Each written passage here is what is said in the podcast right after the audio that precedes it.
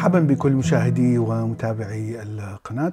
نتكلم اليوم عن موضوع قد ذكرته عدة مرات عندما أناقش الدين أو تأثير الدين الاجتماعي أو العلمي.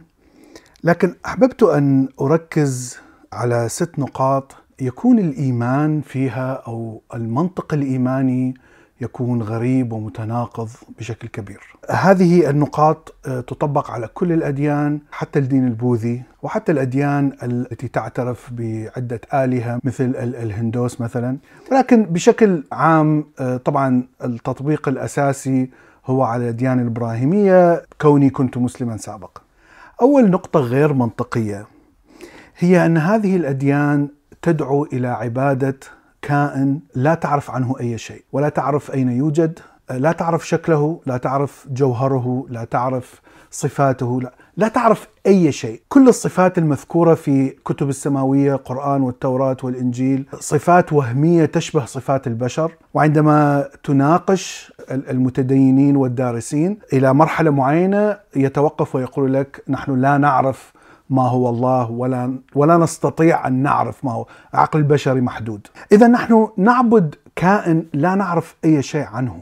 وبالنسبة لي هذا منطق غريب جدا. لأني إذا حاولت أن أعمل في مكان معين الموظفين في هذا المكان يقولون لي صاحب العمل كائن لا نعرف ما هو ولا نعرف أين هو ولا نعرف في أي زمان وأي مكان. لكنك يجب أن تعمل هنا لأن العمل عظيم المكان مريح لأنه بفضل هذا الكائن الذي لا نعرف أي شيء عنه.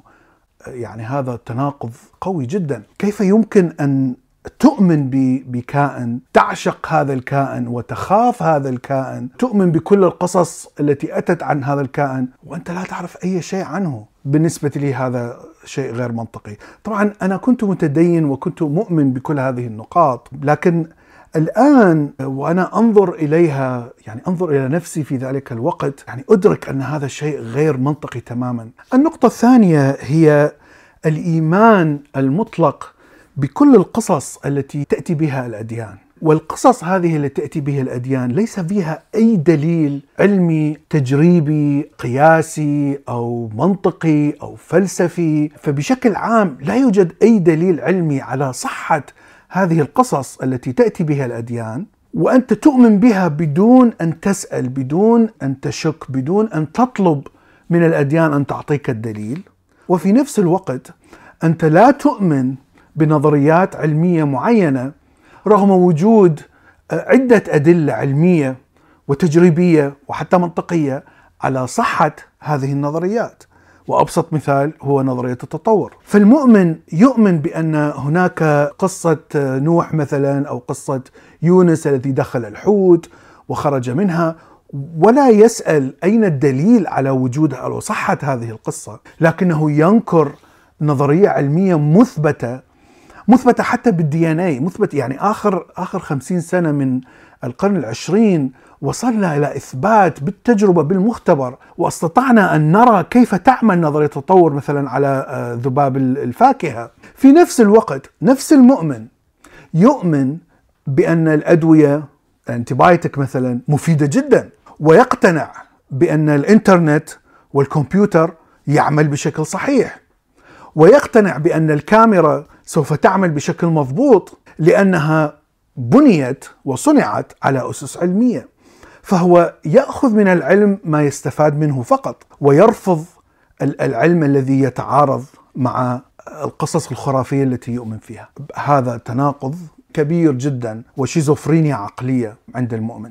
النقطة الثالثة، المؤمن يوافق ويبصم على أن يعمل جاهدا في سبيل هذا الإله ولا يستلم أي جائزة أو أي reward على عمله إلى أن يموت، الجائزة ستأتي بعد أن تموت. أنت في الحياة الدنيا ممكن أن يصيبك حظ سيء وممكن أن يصيبك حظ جيد، طبعا كلها تعطى إلى الإله هو الذي يعطي هذه الأشياء، لكن هذا بحث آخر، وطبعا لا أحد يعرف ماذا ماذا يحدث بعد الموت، لم يعد أحد من الموت، ولن يعود أحد من الموت. هذا شيء غريب أن الإنسان يؤمن بهذه الفكرة، أنا عندما كنت أعيش في الأردن كان هناك شركة اسمها زبتر أو سبتر. هذه الشركة تبيعك أواعي للطبخ. فكرتهم أنك تدفع مقدما وبعد أن تنهي كل الدفعات تستلم البضاعة. ونعطيك هدية فوقها لأنك دفعت مقدما. طبعا هذه البضاعة كانت غالية جدا فأكثر الناس كانوا يدفعون بشكل أقساط فبيع هذه البضاعة صعب جدا والشركة تفعل كثير من الخطط والتأثيرات السوقية حتى تؤثر على الناس في لحظة معينة وتجعلهم يقتنعون ويوقعون العقد. الدين بالضبط مثل هذه الشركة، الدين يبيعك كلام، يبيعك وعود ويقول لك يجب أن تضحي، يجب أن تدفع، يجب أن تدافع عن هذا الدين. يجب أن تموت في سبيل هذا الدين. لكن الجزاء والفائدة بعد أن تموت. ليس الآن. كأنما أنت تؤمن برجل سياسي يعطيك وعود كثيرة لكن يقول لك سوف تستلم هذه الفوائد بعد أن تنتخبوني. ونحن نعرف كيف يتصرف السياسي عندما ينتخب. النقطة الرابعة الإيمان بالدعاء. الدعاء طبعا شيء غريب جدا. إذا فعليا تفكر لماذا يدعو الإنسان وإذا دعا ماذا يتوقع من من إله؟ قد وضع خطة ورسم القدر. طبعا هاي في كل كل الأديان. أن الآلهة وضعت القدر ووضعت قصص البشر والبشر يسيرون على خطة معينة وعلى قدر معين ولا يوجد إنسان يستطيع أن يغير من هذا القدر، إذا أراد الله أو الإله شيئا لا يمكن أن تغيره، وهذه الإرادة مكتوبة منذ زمن بعيد، منذ قبل نشأة الكون، هذه حسب الأديان الإبراهيمية. إذا كان قدرك هو محتوم والإله كتب هذا القدر وانتهى، لماذا ندعي؟ ما هو المنطق في أن تحاول أن تتوسل إلى هذا الإله كي يغير خطته ويغير من الأقدار التي كتبها وفرضها على كل البشر في سبيل فقط حتى أنت يعني تحصل على هذه المنفعة. ونحن نعرف أن الإنسان إذا دعا سواء دعيت إلى إله أو دعيت إلى نخلة 50 50% هو احتمال. يعني هي تقع في نظريات الاحتمالات الرياضية. 50% من الشيء اللي تطلبه ممكن أن يحصل و50% ممكن أن لا يحصل. مهما تدعو نفس الشيء سيحصل لك. طبعا هذا منطقي وعلمي ومن من ناحية الرياضيات. لكن طبعا المؤمن يفكر بشكل مختلف. المشكلة الأخرى طبعا المشكلة الكبيرة وهي مشكلة الشر. الديانة الإبراهيمية بالذات تقول أن الإله خلق كل شيء. لكن عندما ترى أن هناك شر تحاول أن ترقع وتقول هذا الشر لم يأتي من الإله لكن أتى من الإنسان أو الشيطان أو أي شيء آخر من مخلوقاته. الغريب أن الإله هو الذي خلق الشيطان أو خلق الإنسان الذي يفعل الشر. وحتى لو أن هذا الإله وضع حرية إرادة في قوسين حرية إرادة، الإله هو الذي خلق حرية الإرادة داخل هذا الشيطان أو داخل هذا الإنسان. فاذا هو الذي فعليا سبب هذا هذا العمل الشرير. سواء كان الإنسان هو الذي اتخذه أو فعليا فعله أو لا. لنأخذ مثال. لنقول أنك صنعت روبوت. وهذا الروبوت أعطيته تفكير آه، عشوائي بحيث أنه يحسب رقم بين الصفر والعشرة. فإذا كان الرقم مثلا أقل من خمسة سيقتل أول إنسان يشاهده. وإذا كان الرقم أكثر من خمسة لن يقتل هذا الإنسان. ولنفترض أن هذا الروبوت ذهب وقتل عشرة أشخاص.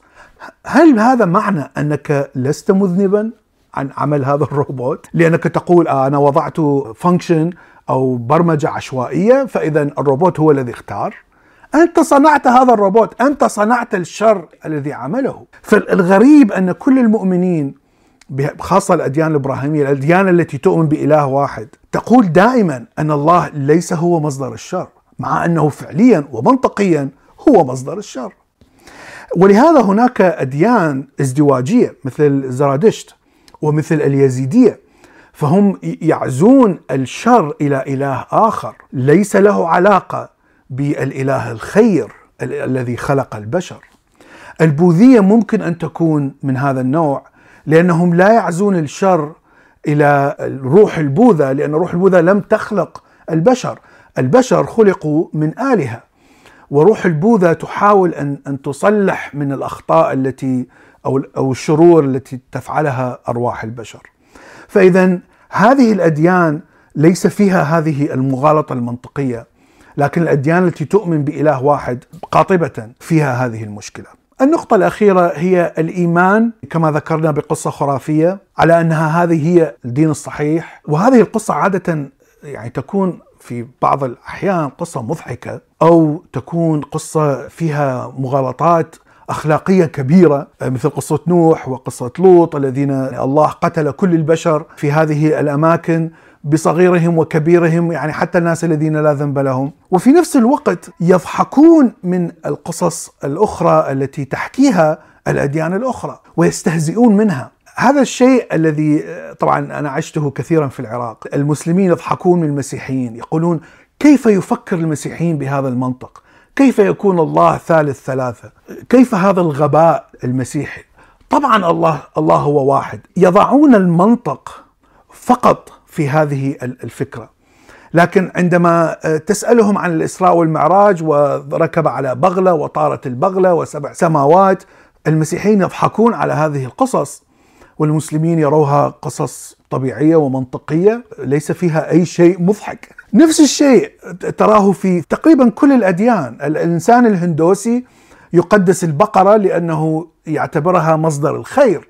البقرة تعطي الحليب والحليب هو رمز الحياة للإنسان المزارع بنفس الوقت يرى المسلمين يأكلون البقر فيحتقرهم يراهم كائنات شريرة جدا لأنها فعليا تقتل هذا الرمز الكبير للحياة. في الجانب الآخر المسلم يقول آه يضحك على الهندي ويقول أنه يعبد البقرة. طبعا المسلم لا يرى نفسه عندما يسجد إلى حجار الكعبة، الكعبة هي فقط حجار أو يقبل الحجر الأسود، يعني عندما ينظر الهندوسي إلى هذه اللقطة يقول هؤلاء مجانين لماذا يسجدون إلى حجار؟ هذه النقاط التي أردت أن أقولها اليوم. إذا أردت أن أفكر بشكل علمي أو بشكل نفسي كعلم نفس لماذا يؤمن الإنسان بهذه التناقضات المنطقية؟ أصل إلى نتيجة طبعا أن الإنسان يعني يرغب بإيمانه بهذه الشيء حتى يصل إلى حلول سهلة وأجوبة سهلة حتى يستطيع أن أن يعيش ويفكر فقط كيف ينجب الأولاد يعمل وكيف يحصل على الرزق والأكل وإلى آخره فإذا هناك حاجة للتمسك بهذه الأشياء الغير منطقية، وأعتقد أن الإنسان يكون ضعيف الإرادة، مسلوب الإرادة عندما يكون طفل وعندما يلقن هذه الأفكار طبعا وعندما يكبر يكون من الصعب جدا أن يتخلى عن هذه الأفكار، لهذا تشعر بأن القصص التي تعلمتها عندما كنت صغير قصص صحيحة وجيدة وليس فيها ما يضحك وليس فيها شرير وليس فيها مشكلة أخلاقية، لكن عندما تسمع هذه القصص لأول مرة وأنت كبير وأنت بالغ تشعر بإشمئزاز أو تشعر بالضحك أو يعني تشت... تحصل لك ردة الفعل الطبيعية التي أشعرها أنا تجاه دينك وكل هذه الأديان الأخرى. هذا ما أردت أن أقوله اليوم، شكرا لكم وإلى لقاء في حلقة أخرى.